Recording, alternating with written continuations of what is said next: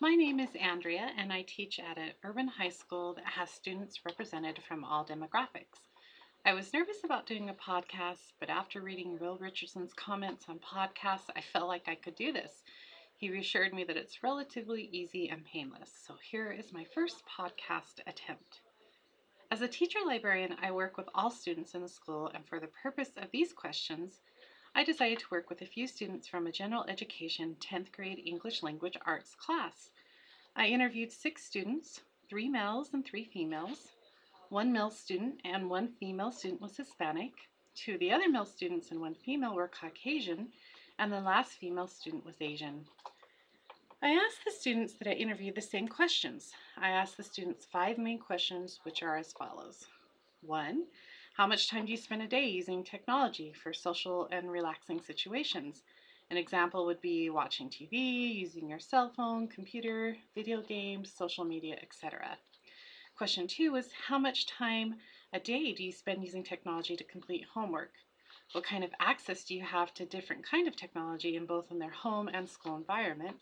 And question four is do you have an interest in using different forms of technologies for social and academic purposes? Question five is what is your experience in using different technologies for social and academic purposes? I was quite surprised that generally speaking, they all had similar habits and exposure to technology. My Hispanic male student struggled answering how much time he spent using technology because it was something he did all the time. He mentioned that he used his cell phone for texting, listening to music, Snapchat, and schoolwork. He also stated that his math class was a flipped classroom where he watched the teacher's blog for video instruction every night. He said if he had to guess how much time was spent a day, he would guess 10 hours. Every student that I interviewed struggled with naming a number of hours spent using technology. Most of them said at least six hours. All students that were interviewed said that they use technology constantly for homework. The school I am at has implemented flipped classrooms and Google Classroom in order to help prepare students to be college and career ready with 21st century skills. The female Asian student said she much preferred the teachers that were using Google Classroom over others that weren't because she could still collaborate with other students on group projects without having to be in the same room with them. I was surprised at the student responses to what kind of access they had to technology at home and the school. Most students felt it was more difficult to find technology at the school versus home.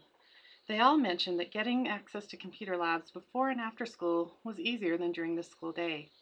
The students felt because there were so many students at the school, and there are 1,600 of them, and only had six computer labs, it wasn't often that they had enough time in class to work on the computer. They mentioned that they wished more teachers would let them use their cell phones during class time. I found this interesting because our school just spent $60,000 adding Wi-Fi throughout the building for this scenario. When asked about using different forms of technology for education, like Twitter, all students laughed and said they didn't want to tweet with their teacher. They preferred blogs and Google Classroom. All students reported using various forms of technology, including the following Snapchat, Instagram, YouTube, Twitter, Facebook, texting, and Vine.